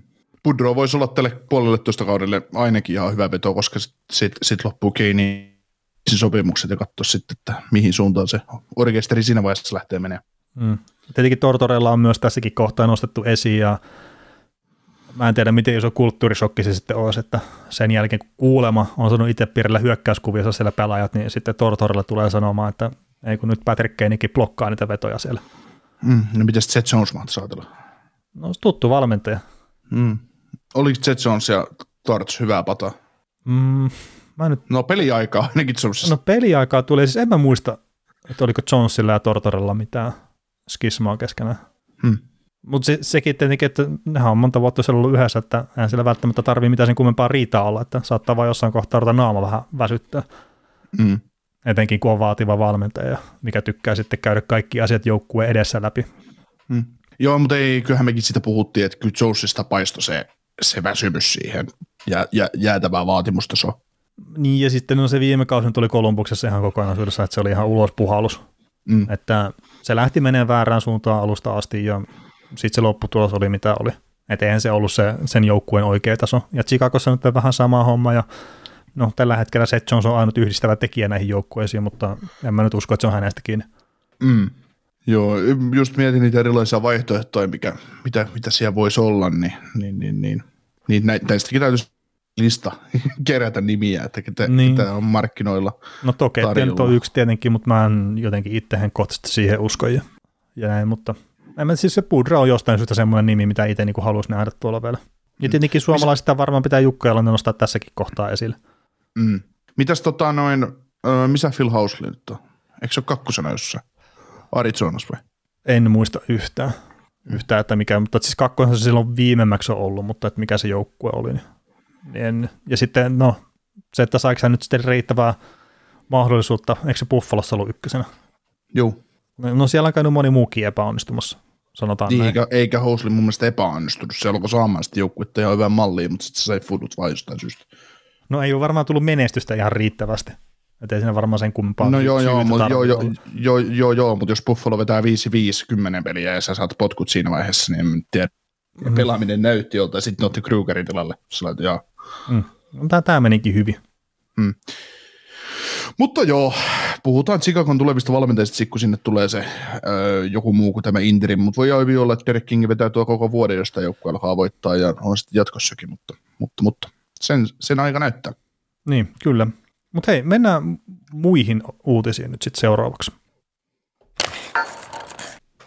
Joo, seuraavaksi on sitten Adam Foxin uusi sopimus, mikä sitten tärähti tonne ilmoille ja, ja sehän oli tota 9,5 miljoonaa on cap hitti siinä ja pituutta sitten niinkin paljon kuin seitsemän vuotta. Me Sun, puhuttiin, sun, mielestä, sun mielestä varmaan liian kallis ja liian pitkä. joo, on tossa nyt vähän. Että. Eikö me puhuttiin Ois silloin vähän- mu- muistaakseni, että tarvitsi se alle kympillä pelata, niin näköjään tarvii. Niin. Mutta siis tota, Adam Foxi, niin se on ehkä niitä pelaajia, joiden kohdalla itsellä on semmoinen fiilis, että mä en tiedä, että pystyykö sille maksaa liikaa. Et se on ollut niin vakuuttavaa tässä nyt viime kaudella ja nyt tälläkin kaudella, mitä on nähnyt pelejä. Mm. Et toki jos siellä oltaisiin 15 miljoonaa, niin sit se todennäköisesti olisi liikaa, mutta että tämä 9,5 miljoonaa cap hitti, niin siinä nyt on kuitenkin sidottu sitten periaatteessa ne parhaat vuodet. Toki puolustajan kohdalla se saattaa mennä vähän pitemmälle toi, noi käyrät, niin kuin, että missä kohtaa se lähtee taantumaan, mutta mitä se on 24, kun sopimus alkaa ja sitten 31, kun sopimus päättyy, niin ah, kyllä toi on aika hyvä. Mm. No siis kyllä tämä nyt täydellinen sopimus on, mm. Jumala. Ei, ei, tätä voi niinku huonoksi haukkua tai Ei, kalliiksi tai liian pitkäksi tai liian lyhkäiseksi. Kyllä tämä on ihan, Mm. ihan, ihan täydellinen soppari, että kun alle kympillä on, niin ei, ei siinä niinku, kyllä, kyllä siellä voi käydä taputtamassa Chris Druria päälaille, että hyvin neuvoteltu. Mutta siis ky- ky- kyllä tässä vaan se, että se on just eri asia, että olisiko se 28-vuotias se puolustaja, kun nyt sitten, että se on tällä hetkellä 23, niin, mm. niin kyllä se tota, vaikuttaa vaan siihen, että Niin, ja siis Adam Fox tulee saamaan, sit kun se täyttää 30 ja tämä sopimus loppuu, ja jos jostain syystä Rangers ei ole valmis jatkaa tälle tämän kanssa, Adam Fox voi kävellä markkinoille ja se kirjoittaa jonkun joukkueen kanssa seitsemän vuoden ja 18,5 miljoonaa kausi olevan sitten Mm. taivaassa ja sitten sit sit siellä San Jose Sarksin puolustus, niin se on bro. Nyt siellä on vieläkin. Fox tuodaan sinne nuorena kollina tuomaan ryhtiä sinne että äh, no niin, nyt lähdetään. lähdetään tota, Doug Wilson edelleen el- elättää, että kyllä nämä meidän pelaajat, nämä, kyllä nämä, kyllä, nämä, kyllä tämä homma lähtee, että meidän koden täytyy vaan näyttää nyt mallia, että he on parempia pelaajia kuin ne on ne antanut ymmärtää. Mm. Mutta sehän tässä on tietenkin, että, että Rangersilläkin niin yllättävän nopeasti sitten semmoista pientä haastetta saattaa tulla sen palkkakaton kanssa. Et nyt on se 70 miljoonaa sidottu tuohon tohon joukkueeseen ja varmaan joku jatkosopimus olisi kiva vielä tehdä. Et siellä esimerkiksi tämä Ryan Strom, niin pystyvätkö tekemään jatkoa ylipäätään. Niin, se on mielenkiintoinen, mielenkiintoinen juttu nähdä sekin, että onko Stromi, vaikka on tällä hetkellä A-rinnassa vetää Rangersissa, niin, niin, niin, niin onko se Stromi se palanen siinä, sit, mikä sieltä täytyy pitää, Mm. pitää mutta Siis sanotaan näin, että mieluummin Stromin pitäisi kuin Parkley Goodron. oho, mutta siinä on se pelipaikka etu. No. Ei, mutta se, se vaan, että just tämä niin parkki Goodron 3,6 miljoonaa, niin nyt tässä kohtaa se rupeaa olemaan silleen, että hmm, tämä nyt jos rupeaa maksaa sitten meidän kakkosentterin, tämä kyseinen sopimus, niin sitten, niin kuin, että Mm. oliko järkevää oikeasti. Mm. tehdä pitkä sopimus tämmöiselle kolmosketjun grinderille, nelosketjun Mm. grinderille. Mm. Ja no siis isoin ongelmahan tuolla varmasti tulee olla jossain kohtaa toi Truban sopimus, että, että se kahdeksan miljoonaa on paljon tietenkin kyseiselle pelaajalle, ja se oli mun mielestä paljon silloin, kun se sopimus tehtiin. Ei tämä nyt ole yhtään, ei se ole parantunut tässä kyllä vuosien saatossa. Ootas mä kerron sulle, öö, Jacob Truban on silloin no movement clause aina vuoteen kaksi, kauteen 23-24 asti, mutta sitten 24-25 eli kaksi viimeistä sopimusvuotta, niin se on, se on modified ja, ja tota, se menee niin se siirroistava pykälä, että ensimmäiselle tai niin kuin toiseksi viimeiselle sopimusvuodelle niin tulee 15 joukkueen no list ja viimeiselle vuodelle 12 joukkueen no list. Et kyllä mä luulen, että Truupasta pääsee, pääst, nämä pääsee kyllä eroon sit silloin kahdeksi viimeksi mm. ensi vuoden sopimusneuvotteluita tai sitä seuraavan vuoden sopimusneuvotteluita mitenkään. Että, Niin. että, että. Mutta se on jännä, mä itse asiassa kuuntelin, siis mun on pakko aina välillä kuunnella, niin kuin, aina kun pelaaja tekee sopimuksia, meilläkin on jaksoja niin paljon jo tehtynä, että mitä mieltä me ollaan joskus oltu jostain pelaajasta ja tulevaisuudesta, niin kyllä me tämä Trumpakin aika syvälle haukuttiin, että, tai ei me haukuttu sitä, mutta se, että yk, kakkosparin pakki saa ykköspakin rahat, niin se oli se meidän kommentti, niin. ja se tulee, se tulee sattuu. Ja, Mm. Niin, me ollaan tehty Koska jaksoja jo silloin, kun Truupa on tehnyt sopimuksen Rensösiin. juu, me ollaan kauan tehty podcastia. No. ja aina nostetaan ne, ollaan- ne vaan esiin, kun ollaan oltu oikeassa. Kyllä, no, mutta ollaanko me väärässä joskus? No. no, ei kannata kenenkään lähteä kaivelemaan sitä. No, Kaivakaa piruttaa, että me saadaan taas lisää kuulijoita kaikkiin vanhoihin jaksoihin, kun ihmiset käy etsimässä niitä kohtia. että- Missä kaikessa Ollaan- nämä on ollut ihan kujalla? Niin. Ja niin me annetaan yksi risti kaksi ja todennäköisesti joukkueet hinkkaa kolmosen. Joo, mutta ei siis muut sopimuksethan tässä sen palkkakatto-ongelman näille tavallaan luo, eikä mm. niinkään Foxin, Foxin rahaa, että Foxi, Foxi saa sen, mitä hänen kuuluu saada, ja mun mielestä pelaa alipalkattuna ensi kaudesta alkaa, no nyt varsinkin pelaa alipalkattuna, mutta ensi kaudesta alkaa pelaa edelleen alipalkattuna. Mm. Mutta se on näissä hyökkäävissä kiekollisissa puolustajissa, niin se on niinku semmoinen iso problematiikka niin nykypäivänä NHL. Se on tietysti se, tai niin, Rangersin peliä, että joo, Fox voi olla Fox voi olla Norris voittaa ja hyvä puolustaja näin, mutta, mutta se, että kun se on välillä hyökkäysmaali, hyökkäyspää, hyökkäyspäässä, että vastustajoukkueen maalin takana, ja se hassaa kiekon siellä, niin se on välitön omi. Pisteitä aina pystytään tuottaa, mutta, mutta sitten siellä tulee niitä, että ei, ei aina välttämättä tarvitsisi, mutta eikä nyt varmaan aina meekään, mutta Mutta tota, eikä meidän Adam Foxin sopparin tarvitse jäädä enempää jumia, että siis oikeasti hyvä sopimus kyllä sille pelaajalle ja ei joukkue tuolla tuohon millään tavalla kaatu, että jos siellä on jotain ongelmia sopimusten kanssa, niin on kyllä muut sopimukset sitten. kyllä. Tota, Brian Getzlaff otti Anaheim Ducksin kaikkien oikein pistepörssissä ykkössijan ja aiempi ykkönen on tietenkin ollut Teemu Selänne ja sillä oli 988 pistettä. Ja Getzlaff nyt ei ole mennyt jonkun matkaa hänen ohitseen tossa. Mutta hemmeti hieno suoritus, että Getzlaffikin, siis sanot- sanotaan näin, että se mitä mä oon pelejä katsonut tälläkin kaudella, se tuntuu, että se on jollain tavalla niin pystynyt taas löytää omaa tasoaan. Että on pelannut tosi hyvin ja no pisteet, mitä se saa, niin yllättäen tietenkin syöttöpisteitä tulee paljon. Mutta se hänen pelintekotaitonsa on edelleenkin mun mielestä NHL ihan eliittitasoa. Että se ei luistin liiku enää ihan samaa tahtia kuin nuorempana, niin se on tietenkin pieni ongelma, mutta mä sanoisin, että on ollut tällä kaudella yksi Daxin parhaimpia pelaajia. Ja ansaitusti sitten selänteen ohi pistepörssissä. Ja tuossa oli Devilsia vastaan, kun ne pelasivat sen pelin, kun sitä sitten juhlittiin. Ja Selännekin oli sitten siellä hallissa morjestelemassa ja kättelemässä sitten Kessavin. Hieno homma. Ja tota, mä sanoisin, että voisi ehkä tässä kohtaa ottaa, kun meillä tuli Daxinkin kysymys, niin otetaan tässä kertaa Anaheimista puhutaan, mutta, mutta, mutta yksi kysymys kanssa jakson, kun siellä on Daxin mies, että mitä teidän mielestä Anaheim pitäisi tehdä tuon Comtuaan kanssa? Ja tässä nyt varmaan haetaan sitä, että Comtualla on ollut vähän hank- hankalampi tuo alkukausi, niin en mä nyt lähtisi panikoimaan millään tavalla itse henkilökohtaisesti sen kanssa. Että jos, jos Comtuasta odottaa sitä, että hän on joku piste per pelipelaaja NHL, niin se odotusarvo on väärä. Et se on mun mielestä semmoinen maks 50-60 pisteen duunari, ja sitä ei pitäisi odottaa yhtään mitään muuta. Ootko Niko samaa mieltä? Niin. Katkes oma ajatus aivan täysin. Mä pääsin yllättää sut ihan. Kyllä.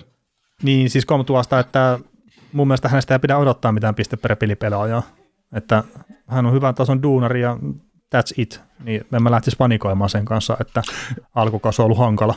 Joo, siis tota, kyllä mun silmässä taas Komtua näyttää enemmänkin semmoiselta pelaajalta, että se pystyisi pelaamaan kovalla, kovalla pistetasolla ja tietysti semmoinen, semmoinen pistenikkari ja joskus tulee, voi tulla hyvä kausi, joskus vähän huonompi pistettä valossa, mutta sanotaan hy- hyvässä kokonaisuudessa, niin varmaan tosi käyttökelpoinen pelaaja. Et ei välttämättä mm. mikään Trevor Zegras, joka ratkaisee pelejä omalla henkilökohtaisella taidollaan, mutta No niin, sitä semmoinen- just, että jos on 50-60 pisteen pelaaja komtuaa, niin sehän on tosi arvokas joukkueelle. Mutta sitten jos sitä odotetaan joukkueen ykköspyssyä, niin sitten se joukkue on vähän niin kuin kusessa. kyllä. Ja hei, Ketsavi tietenkin hyvä, että silloin nyt 1 plus 10 tehot, eli 11 pistettä 12 peliä. hemmetin hieno, ja yksi iso syy, minkä takia Ketsavinkin alkukausi on ollut pistettävällä on mahtava, niin on Troy Terry, mikä nyt johtaa joukkueensa sitä pistepörssiä. 11 pelin jälkeen teholla 7 plus 6, eli 13 pistettä. Niin Troy Terikin näyttää nyt tällä hetkellä siltä, että se on löytänyt sen tason, mitä se on niin vähän sille se on väläytellyt, että se pystyy olemaan NHL-tasolla oikeasti tosi hyvä pelaaja, ja nyt ehkä näyttää siltä, että se on pikkuhiljaa löytänyt NHL-tasolla sen pisteiden tekijän rooli itsestään. Et toki en Joo, odottaisi... Pari näyt, pari näyt, Joo, sano vaan. Sano vaan. Niin, mä siis tämä, että mä nyt odota, että se yli piste per peli pelata koko kauden loppuun asti, mutta että jos nyt pystyy jatkaa semmoista niin pirteitä esitystä ja pääsee paikoille ja kaikki tämmöiset, niin otetaan ilolla vastaan. Joo, ja muutaman ihan näyttävä maalinkin on tehnyt tällä kaudella. Että Juu. Sitä käsiä löytyy. Joo, siis kädethän siinä on tosi hyvät, rankkarissa etenkin, niin aivan fantastinen ja näin. Mutta tota, otetaan pikku, pikkusen kiinni sitten tulokkaisiin kerta toi Cole Caulfield pistettiin farmiin 10 pelin jälkeen ja tehot 0 plus 1 kerkesi tehdä sitten siinä. Ja no viime kaudella pelasi 10 pelin runkoissa se teho 4 plus 1 ja pudotuspeleissä meni sitten vähän paremmin, mutta eikö toi nyt ole ihan oikea paikka Caulfieldille kuitenkin, että Montreal on vähän sekaisin ja pelaa itsessänkään nyt ei varsinaisesti itsellä tuommoista niin säihky, niin pistää farmiin sitten hakea vähän parempaa pelituntumaa. No, jos sulla on vai, helppo laittaa pelaa farmiin ilman, että kukaan voi sitä poimia ja sä teet NHL 10 peli 0 plus 1, niin totta kai sä lähdet farmiin. Mm. Mm. Pelilliset näytöt on sellaisia, että sä et kuule NHL. Niin, no se on tietenkin, että, että onko pelilliset näytöt semmoiset, että se ei kuulu NHL, mutta yksi joukkue itsessään on vähän sekaisin. Mm. Niin se voi olla Mm, pelaajan niin, kehityksen totta. kannalta parempi, ettei pidetä sitä siellä sekausurassa mukaan. Sitä juuri. Mutta tota, tästä sitten, jos hyppää näiden tulokkaiden pistepörssiin, niin tämä Detroitin miehet Lukas Raymond ja Moritz Seider sitten niin miehittää kärkipaikkoja, eli siellä on Raymondilla on 13 pistettä ja Seiderilla 9 pistettä 12 peliä. Ja sitten on Bowen Byramil, Coloradon puolustaja, niin 8 pistettä 10 peliä. Jonathan Daleen sitten Sarki hyökkää ja sillä on 7 pistettä 10 peliä ja sitten Anton Lundell on top 5 myös, niin sillä on 6 pistettä sitten seitsemän peliä. Lundell oli hetken aikaa sivussa loukkaantumisen takia, mutta nyt on palannut jo peleille. Mutta mä en muista, mitä me puhuttiin tulokkaista, varmaan jotakin ennen kauden alkua, mutta veikkaisin, että toi Lukas Remund ei ole kyllä meillä ollut siellä ihan top kolmessa ainakaan Calderin voittajaksi. Öö, No iso, iso, suurempaa tarkastelua ei ole kyllä otettu niihin tulokkaisiin, mutta se, että sinne Detroitin kausien nakossa puhuttiin siitä, että, tai mun papereissa siis Raymond ja Joe Eleno ja kumppanit, ne oli AHL-pelaajia, koska en jostain syystä olisi nostanut heitä NHL, NHLn puolelle mukaan ihan vaan siksi, että tämä joukkue on. Niin, joukkueelle oikein hyvänkin piristysruiskeen, että Mm. ei siinä. Ei siinä, että tota, on hienoa nähdä ja sitten huomaa, että siellä alkaa, ei nyt liity tuloks, tu, tulokkaisiin, mutta näihin Detroitin pelaajiin, niin Tyler Bertuzzi on huomannut, että hänellä alkaa sopimus pikkuhiljaa menee umpeen ja hän ilmeisesti, joko hän haluaa jatkaa tuo Detroitissa taikka, taikka tota noin, haluaa toisaalle sieltä, mutta yhdeksän pelin, kahdeksan maalia ja 13 tehopistettä, se on ihan, ihan Mm. mm. soivaa suorittamista. Ne on taisi ekaan pelin tehdä neljä maalia, muistaakseni. Juu, ja tekikö tässä nyt joku, joku yöstä 2 plus 2, taisi tehdä itse asiassa just lauantai sun en, en nyt muista taas Joo. Buffalo vastaan. Mutta joo, no, mutta ihan, ihan sama, mutta siis se, että, että tää on tosi, tosi hieno nähdä, että nämä kaverit on pystynyt ottamaan tätä, tätä tota, reppuselkää tätä jengiä, nämä nuoret, ja nyt se on taas tietysti, nyt on alkukausi, nyt, nyt ollaan jo marraskuun puolella, mutta se, että et, tuskinpa tämä ve- veto nyt ihan enää tammikuulle asti kestää, että kyllä tämäkin joukkue vaan väkisinkin rupeaa häviämään jossain vaiheessa enemmän taas kuin voi Mm. Mutta se on siis positiivista, että Detroitin uusi tuleminen on nyt oikeasti alkanut, ja toi, että just Siderikin, niin ei se nyt Patrick Laineen vettä korvasta sitten ihan totaalisesti herra itseluottamusta romuttanut, että aika hyvällä tasolla vetää tuolla, että on joku ykköspakki nyt, ja, Mm. ja näin, ja teho jotenkin valossa ihan, ihan hyvää suorittamista. Kenes kanssa Sideri muuten pelaa? Enpäs muista ulkoa. Olisiko Ledi vai Di Kaiser? Saattaa olla. Vai otaks Siis mä en kuulu, mitä sä sanoit, kun se pätkii. öö, niin, että mahtaako pelata Ledin vai Di Kaiserin kanssa vai sanooko lisää leftin pakkeja, että siellä voisi olla mahdollis- mahdollisuuksia. että. niin, niin. Niin, no voit sä luetella ne kaikki, että ei, ei se tule se vastaus sieltä yhtään sen paremmin itseltä. Joo. Mutta tota, ehkä otetaan tulokkaisia sitten myöhemmin enemmän kiinni, että täällä Joo, tuli enemmän mut- tämmöinen tilasto kuin pläjäys vaan tuossa nopeasti. Uh, joo, tuo, mä näin itse asiassa yhden kommentin liittyen tähän tilasto kolmaseen Airamiin, että kun hän on tehnyt 10 pelin 3 plus 5, että joku pisti Twitteriin jo taas semmoisen vähän liian aikaisen twiitin, että seuraavat kymmenen vuotta, että kumma otat Kelmakaari vai Puven Bayramin, niin kyllä mä nyt sanon Kelmakaari edelleen. Mm, että. joo, siis on se, no siis Kelmakaari on nyt tietenkin ollut loukkaantuneena, että um, olikohan sillä nivusleikkaus, missä se kävi. Se kävi jossain leikkauksessa kuitenkin kesällä, ja se on jonkun verran pelannut, mutta ei se ole näyttänyt sille täyskuntoiselta kyllä vielä. Mm. Niin kunnossa niin se... oleva Makari niin on aika paljon parempi pelaaja vielä. Ja se ei ole mitään Bayramilta pois. ei, ja siis tota, ota Kel Makarilta luistelu pois, niin mitä jää jäljelle? Mm. Liuku. Kyllä sillä, niin.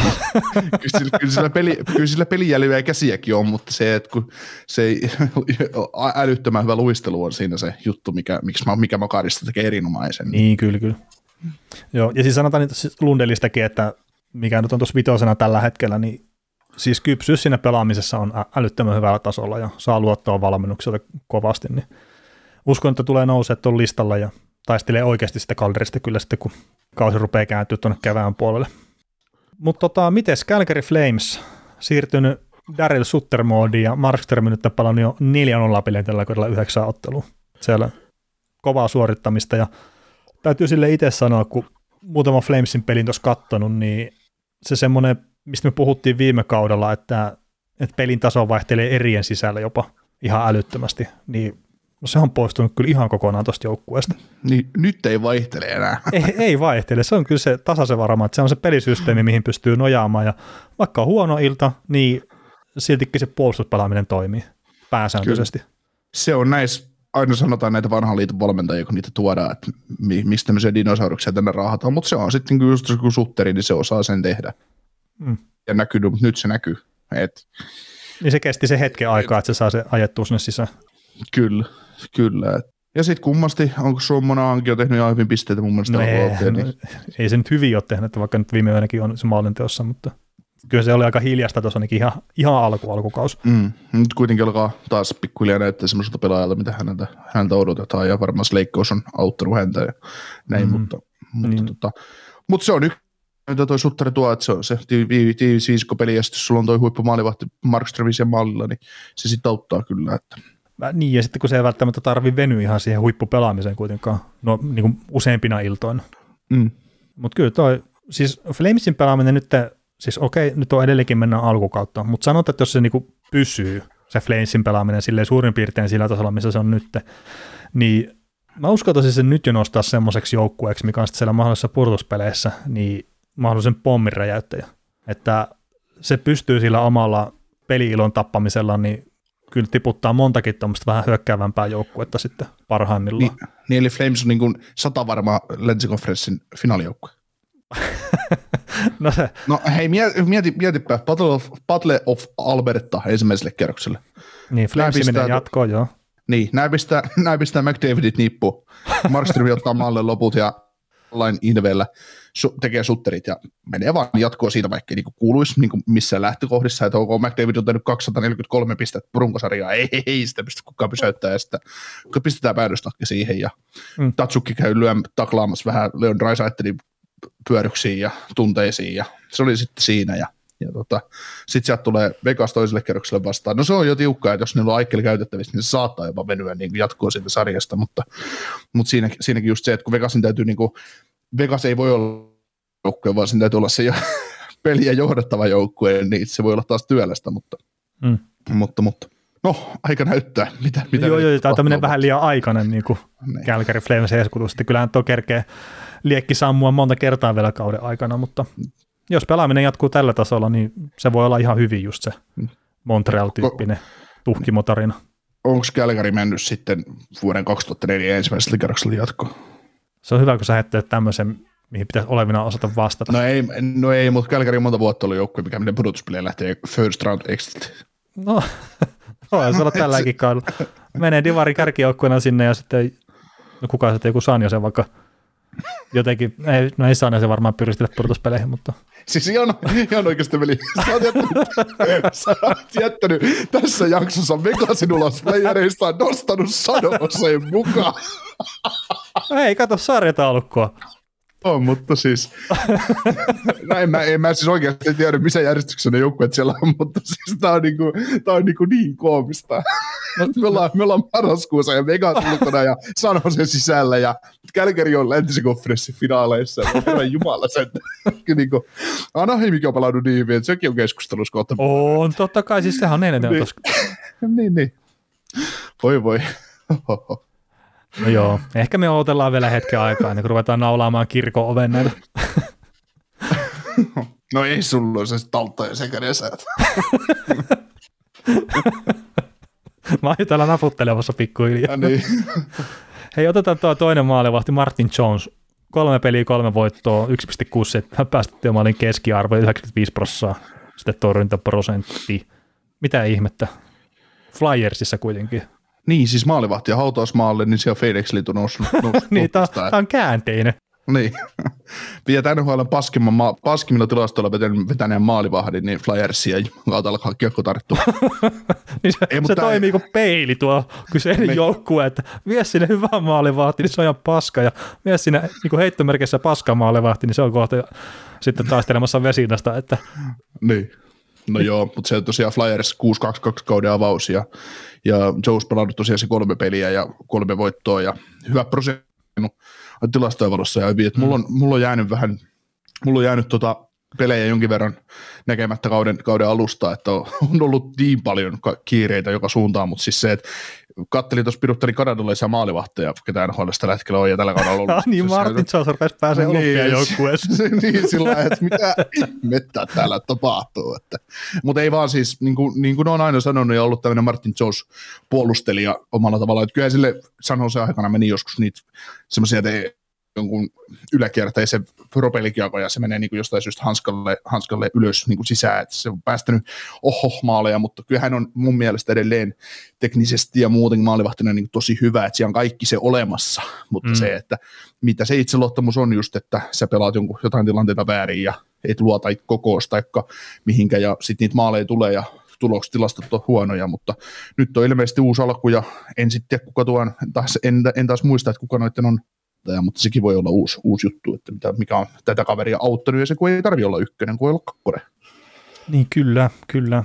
Tota, muutama loukkaantumisjuttu nopeasti, ennen kuin otetaan sitten vähän sikaulia ja pistetään tämä homma pakettiin, mutta tota, Barkko vielä pelannut nyt tuossa lauantai- ja sunnuntai välissä aina Karolina Harrikensia vastaan, että alavartalo vamma kyseessä ja päävalmentajan mukaan day to day, eli ei pitäisi olla mikään pitkäaikainen homma, mutta tietenkin ikävää, että alavartalovamma nyt sitten ilmeisesti vaivannut vähän pitempäänkin, että semmoisen käsityksen saa valmentajan lausunnosta, että, että ei ole nyt ihan tässä eilen tullut tämä kyseinen vamma hänelle. Mutta toivotaan pelikuntoa siellä tuolla Panthersissakin, niin siellä on jonkun verran pelaajia nyt jo, jo sivussa sitten loukkaantumisten takia. Ja sitten toi Patrick Lainen niin vähän pitempään sivussa, että neljästä kuuteen viikkoa ja mun ymmärtääkseni se kylkivamma on toi oblique strain, mikä hänellä on. Ja Lainen alkukausi tehollisesti ihan ok, että 9 pelin 3 plus 7, eli 10 tehopistettä. Niin silleen harmi, että nyt pikkupaussi tulee ainakin tuossa. Mutta niin joku kommentti oli siinä, niin saa pelata Xboxia niin paljon kuin jaksaa. Vaikka olisikohan pleikkarimiehiä enemmän. Niin, jos ei kylläkin krappa. niin. Ei sillä, kun katsotaan tilastoja ja mitä on Columbus silloin tällöin tuolla ja tollon, niin, niin tota, ei, se, ei se laine siellä kentällä niin kuin näy sillä, kun se puulus näkyy. Että kyllä niin kuin, jos ajatellaan laineen pelaajatyyppiä, niin kyllä tulos täytyisi olla 7 plus 3 eikä 3 plus 7. Että, mm. että, että. Joo, siinä tietenkin varmaan se perus, että no, jos ei saa ruokintaa, niin on vaikea tehdä tehoja, mutta ehkä sitten Lainekin voisi ehkä paremmin tehdä itseensä vielä pelattavammaksi ja löytää niitä tiloja sitten sieltä, minne laittaa sitä kiekkoa, ja että pääsee käyttää sitä laukausta. Mm. Et, et kyllähän se tietenkin, että olet maalintekijän tai et, niin itsekin pystyy vaikuttaa siihen sitten, että minkä verran tosiaan pääsee niille tekopaikoille. Mm. Niin, tai sanotaan nyt Lainen kohtalo, että, että se ei ole väärin, että hänen tehot on 3 plus 7 ja tehnyt yli piste per pelitahdilla. Se on hemmetin hyvä asia tuolle jätkälle, että se on, se on niin kuin mm, piste niin per pelitahdissa niin kuin alkukauden, mutta se, että kun Patrick Laine on maalintekijä, niin tämä saisi olla vaikka 7 plus 7 tehot, niin sitten sit se, se Laine on että hän on nyt joukkueen ykköslaita hyökkääjä. Mm. Kun sä meet, sä meet Kolumbuksesta vähän itään ja sitten vähän alaspäin vielä sinne tämän Yhdysvaltain pääkaupunkiin, niin siellä on kaveri pelannut 11 peliä, tehnyt 10 maalia, antanut mitä kahdeksan syöttöä tyyliin. No ei nyt sentään varmaan, mutta joo, no, mutta kuitenkin niin. Taas Niin, niin, se- verrataan tähän, tähän yhteen kaveriin, niin, niin, niin sitä, sitä, tässä just, että et OK Laine pelaa viisikkopelaajana hyvin, mutta jos, jotta hän olisi se 10 miljoonan laita, huippulaita hyökkää tässä sarjassa, niin ne tehot täytyisi olla 7 Niin, totta kai, että jotenkin jos haluaa olla hyvä maalintekijä, niin niitä tehoja pitää Niin. tulla enemmän ja niitä Ai. pitää tulla muuallakin kuin siellä jatkoajalla, että jos on kaksi maalia tehnyt jatkoajalla ja yhden tehnyt sitten taas olla viisi vastaan viisi pelissä tuo yksi maali, Mm. niin se vaan, että jos ei ylivoimalla kattu tehoja, niin se sille vähän on huolestuttavaa. Mm. Et toki siinä on muitakin tekijöitä kuin pelkästään Patrick Laine, mutta edelleenkin sitä, että tee ittees pelattavaksi, voita se tilaa itsellesi ja sitä kautta niitä tehoja rupeaa ihan varmasti tulla lisää, myös maalien muodossa. Kyllä.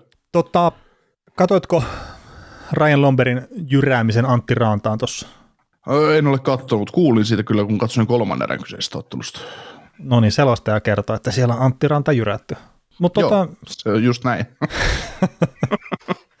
Antti Ranta tuli kiekkoon vasta ja Ryan Lomberi yritti tavoitella sitä samaa kiekkoa ja en mä tiedä, eikö se huomannut sitä vai mitä, mutta jyräsi niinku ihan täysin suoraan yli ja Ranalta tietenkin peli kesken ja ilmeisesti aivotärähdysprotokollassa sitten ollut ja toivottavasti nyt ei ole saanut ainakaan pahaa aivotärähdystä, jos on saanut aivotärähdyksen, että Ranallakin noita loukkaantumisia on tullut varmaan ihan riittävästi tälle uralle. Ja, mutta Lomberi mun mielestä ihan ansatusti pelistä ulos ja en pistäisi itse ainakaan henkkohtaisesti yhtään pahakseni, jos vaikka sitten saisi jotain lisäpenaltia myös vielä kurinpidolta. Olisi, olisi voinut jättää ajamatta kyllä siinä kohtaa raanan kylmäksi. Joo. Miten sitten Mihail Sergatsev niin täräytti Mitch Marneria päähän ja sai sitä kaksi peliä sitten pelikieltoon. Niin Oletko tämän kyseisen suorituksen kattonut? En ole nähnyt sitäkään. Kerro siitä meille. No, tässä oli tämmöinen tilanne, että muistaakseni Heidmani yritti heittää kiekkoa syvään viivassa, Marneri blokkasi sen ja pääsi sitten vähän karkuun siitä. Öö, Heidmani koukki häntä siinä, oli, oli saamassa siitöä jäähyn ja sitten Sergatsevi tulee kuolleesta kulmasta ja ajaa sitten käytännössä Marneria suoraan päähän sitten siinä tilanteessa. Sai kaksi minuuttia pelissä sitten siitä rangaistusta ja sitten sen jälkeen myöhemmin kurinpitoista on tuolla kaksi, minuut- kaksi minuuttia, kun kaksi peliä pelikieltoa. Niin ehkä se oma kysymys, mikä itsellä on, mikä on mun ymmärtääkseni Euroopassa käytäntö, että jos sä saat päähän takkalaamisesta jäähyn, niin olisiko se parempi olla suoraan iso, iso penalti eikä kaksi minuuttista? Mm, no kyllä se, öö, no joo, kyllä vitonen sit saisi antaa, mutta se ei välttämättä tarvitse tarkoita sitä, että sun tarvitsisi ulos lähteä pelistä. Mm. Niin meinaat, että jotenkin se olisi liian kova rangaistus sitten ajaa pelaaja suoraan ulos, vähän niin kuin Lomberi lähti tuosta raanan jyräämisestä, muistaakseni. Tuli, tuliko siitä viiden minuutin ylivoimasta Ai, siis kummasta? Floridalle, Floridalle, siitä Lomberin taklauksesta? Tuli. No siis siinä olisi just se, no joo, no ei se 5 plus 20 pahakaan. No joo, siis no niin kuin mä oon peli, niin kuin tavallaan kaikkien turhien taklauksien puolustaja, sillä niin kuin, että niistä Kaikkien aina turhien antaa, takauksen puolustaja. niistä, pitäisi, aina- niistä pitäisi aina antaa Mm. se pelikielto ja muu, jotta ne loppuisi joskus. Niin, niin, niin, niin, niin. sitä juuri, että, että, että no ei se väärin ole, mutta se just, että, että mikä, näin, että, että onko se tuomari siis sit, pystytäänkö siinä tekemään sit se nopea arvio tai katsoa videota tai muuta, että mitä tässä, on tapahtunut, mitä tässä nyt oikeasti tapahtuu. Että, Mm. Siis sehän on, että jos se antaa vitosen, niin sitten se muistaakseni pitää katsoa nykyään jopa videolta, että pysyykö se tuomio voimassa vai ei. joo. Ja sehän on tavallaan silleen turvallinen myös, että, että joo, annat sen vitosen ja sitten katsoo videon, että Ai, ei ollut tämä ollutkaan niin paha, niin sitten se voi alentaa. Mutta toisinpäin se ei toimi sitten. Tota, katsoin tässä nopeasti nämä, nämä taklaukset, Sergatsevinkin taklauksen, niin tota, juu, peli hyvä, että sai pelikieltoa ja mun mielestä aivan turha, turha Mm. juttu, että mä en tiedä, kyllä tuosta olisi vitosen voinut antaa suoraan. Joo. Joo, ja siis se oli just sillä, että niin mä ajattelinkin, että, että jos olet, olet katsonut sen, niin et, et ymmärrä sen perusteella, miten me ollaan aikaisemmin juteltu noista. Ja siis sanotaan tässä kohtaa se, että hei, panikki Torontossa on varmaan peruttu, että siellä on voitettu pari peliä ja isot pelit on tekee tehoja, niin ei varmaan nyt tällä viikolla sitten erotella ketään sieltä, että se on taas ensi viikon juttuja vasta. Niin. Ja kohta ne hankki Frederik, Anders, Frederik Andersen sinne takaisin maalille. Ollut niin vahva alkuvuosi Ka- Karolainassa. No joo, no Jack Campbellikin on pelannut kyllä hyviä, että ei ole, ei ole hänen vikansa sille ollut, jos on tullut tappiota kyllä. Joo. Tota, Sitten on vielä Ced- Cedric Pakuette, niin Trevor Tsekras ja veti vähän tuossa selästä laitaa ja siitäkin tuli sitten pari peliä pelikieltoa, niin eikö tämäkin ole sarjassamme täysin turhia taklauksia sitten? Kyllä. Ei, siis numeroihin taklaaminen on aina ihan järjetöntä ja Mm. sitten, että se pää kolahti vielä Tsekrasella pleksiin siinä, niin ei. Niin, niin, niin. Ja siis tuossa oli jotenkin siinä perustelussakin, mitä just se niin kuin player safety antoi siitä, että, että vaikka se kääntyykin siinä, niin se ei tavallaan muuta sitä tilannetta, mikä oli jo aikaisemmin. Että koko ajanhan sillä oli numerot näkyvissä siinä, Mm. ja silti päätetään ajaa yli. Niin ihan, ihan hyvä, että että tuommoisestakin tulee tota, nyt sitten pelikieltoa, että tuossa pari vuotta sitten niin ei välttämättä olisi vielä tullut. Joo, kyllä se on aina, kun varsinkin niin kuin numero, numeroihin taklaamisesta saisi aina antaa pelikieltoa ja mieluiten kolme, neljä, viisi peliä Mm. ihan suoraan. Kyllä. Sen takia, sen takia että, se on, se on, että se loppuisi, että loppuisi se taklaaminen numeroihin ja sitten just, että päähän kohdistuneet taklaukset varsinkin siinä vaiheessa, jos vähänkin sä tuut tavallaan tilanteen ulkopuolelta, taikka sitten niin, tai nostat olkapäätä tai jotain muuta, eli siinä on niin kohdistettu sitä jotain kehon osaa, kehon osaa kohti päätä, niin silloin ainakin, mutta sitten sitten jos tapahtuu niitä juttuja, että sä taklaat vaikka laitaan olkapää olkapäätä vasten ja pelaajan pää osuu pleksiin ja se, se tavallaan vaikka saisi aivotärähdyksen siitä, niin semmosesta ei mun mielestä tarvitsisi antaa pelikieltoa, koska se on, voi, se on niinku ikävää, että siinä kävi noin. Mm. Koska se, että jos sä, jos sä taklaat esimerkiksi avat, avaat suoraan rintaan, kiekolliseen pelaajan ja se kaatuu ja se lyö vaikka päänsä jäähän, niin eihän se ole sen, se on ikävää, että siinä kävi näin. Mm. Ei se ole se enää sen pelaajan vika tavallaan, kuka on käynyt taklaamassa. Et siinä, eikä se pelaaja, joka taklaa, niin eihän se halua, että se pelaaja loukkaantuu, vaan siinä, siinä niin kuin, niin kuin mitä mä oon sanonut, että puhuttiin joskus niistä, että pitäisikö avoja taklaukset jättää pois, niin mun mielestä ei, koska siinä vaiheessa sieltä voi tulla aina pääkainolossa pelaaja vastaan. Niin siis mä ymmärrän, että, että annetaan just enemmänkin teosta se penalti kuin sitten siitä, että mikä se seuraamus oli. Mutta Mm. mm. sitten esimerkiksi nuo avojäänpommit, niin se vaan saattaa jossain kohtaa olla, että ne seuraamukset nousee niin koviksi, että kun ne vauhit kasvaa koko ajan, että sitten on Mm. pakko vaan kieltää se, että se ihan niin kuin pelaajien turvallisuuden takia. mm. Mutta tota, uh, Tsekras, Eli- jo, se, on, niin. niin. Trevor Tsekras on sivussa peleistä nyt hetkellistänyt, tai ainakaan viimeisimmässä, viimeisimmässä pelissä ei pelannut, ja en nyt osaa sanoa ihan suoraan, että onko tämä pakeutunut taklauksen takia vai joku muu syy, mutta että ei kuitenkaan nyt ollut viimeisimmässä pelissä kuitenkaan kokoonpanossa. Joo. Mutta tota, alkaisiko tämä ole hei tässä hiljalleen tämä kyseinen maanantai-jakso? Tiukka 45 minuuttia. Kyllä. ja se, kiitoksia kaikille tämän loppuun kuuntelemista. Kuuntelit näköjään sitten ihan loppuun asti. Veli ja Niko kiittää. Ensi kerralla jatketaan. Kaukosella edellä podcast. Ja nyt on tullut aika päivän huonolle neuvolle. Jos haluat saada parhaan mahdollisen koron, kannattaa flirttailla pankkivirkailijan kanssa. Se toimii aina. Mm. Huonojen neuvojen maailmassa Smarta on puolellasi. Vertaa ja löydä paras korko itsellesi osoitteessa smarta.fi. Weekend Festival tuo kesän kovimman artistikattauksen Espooseen toinen ja kolmas elokuuta. Luvassa on ikimuistoinen kokemus valoilla, laasereilla, erikoistehosteilla sekä maailman suurimmilla DJillä kuin Nicky Romero, Rehab, Tiesto, Alan Walker, Timmy Trumpet, Showtek ja monta muuta nousee lavalle. Lippujen hinnat nousevat 6. toukokuuta. Katso koko kattaus ja hankin liput nyt osoitteesta bknd.fi.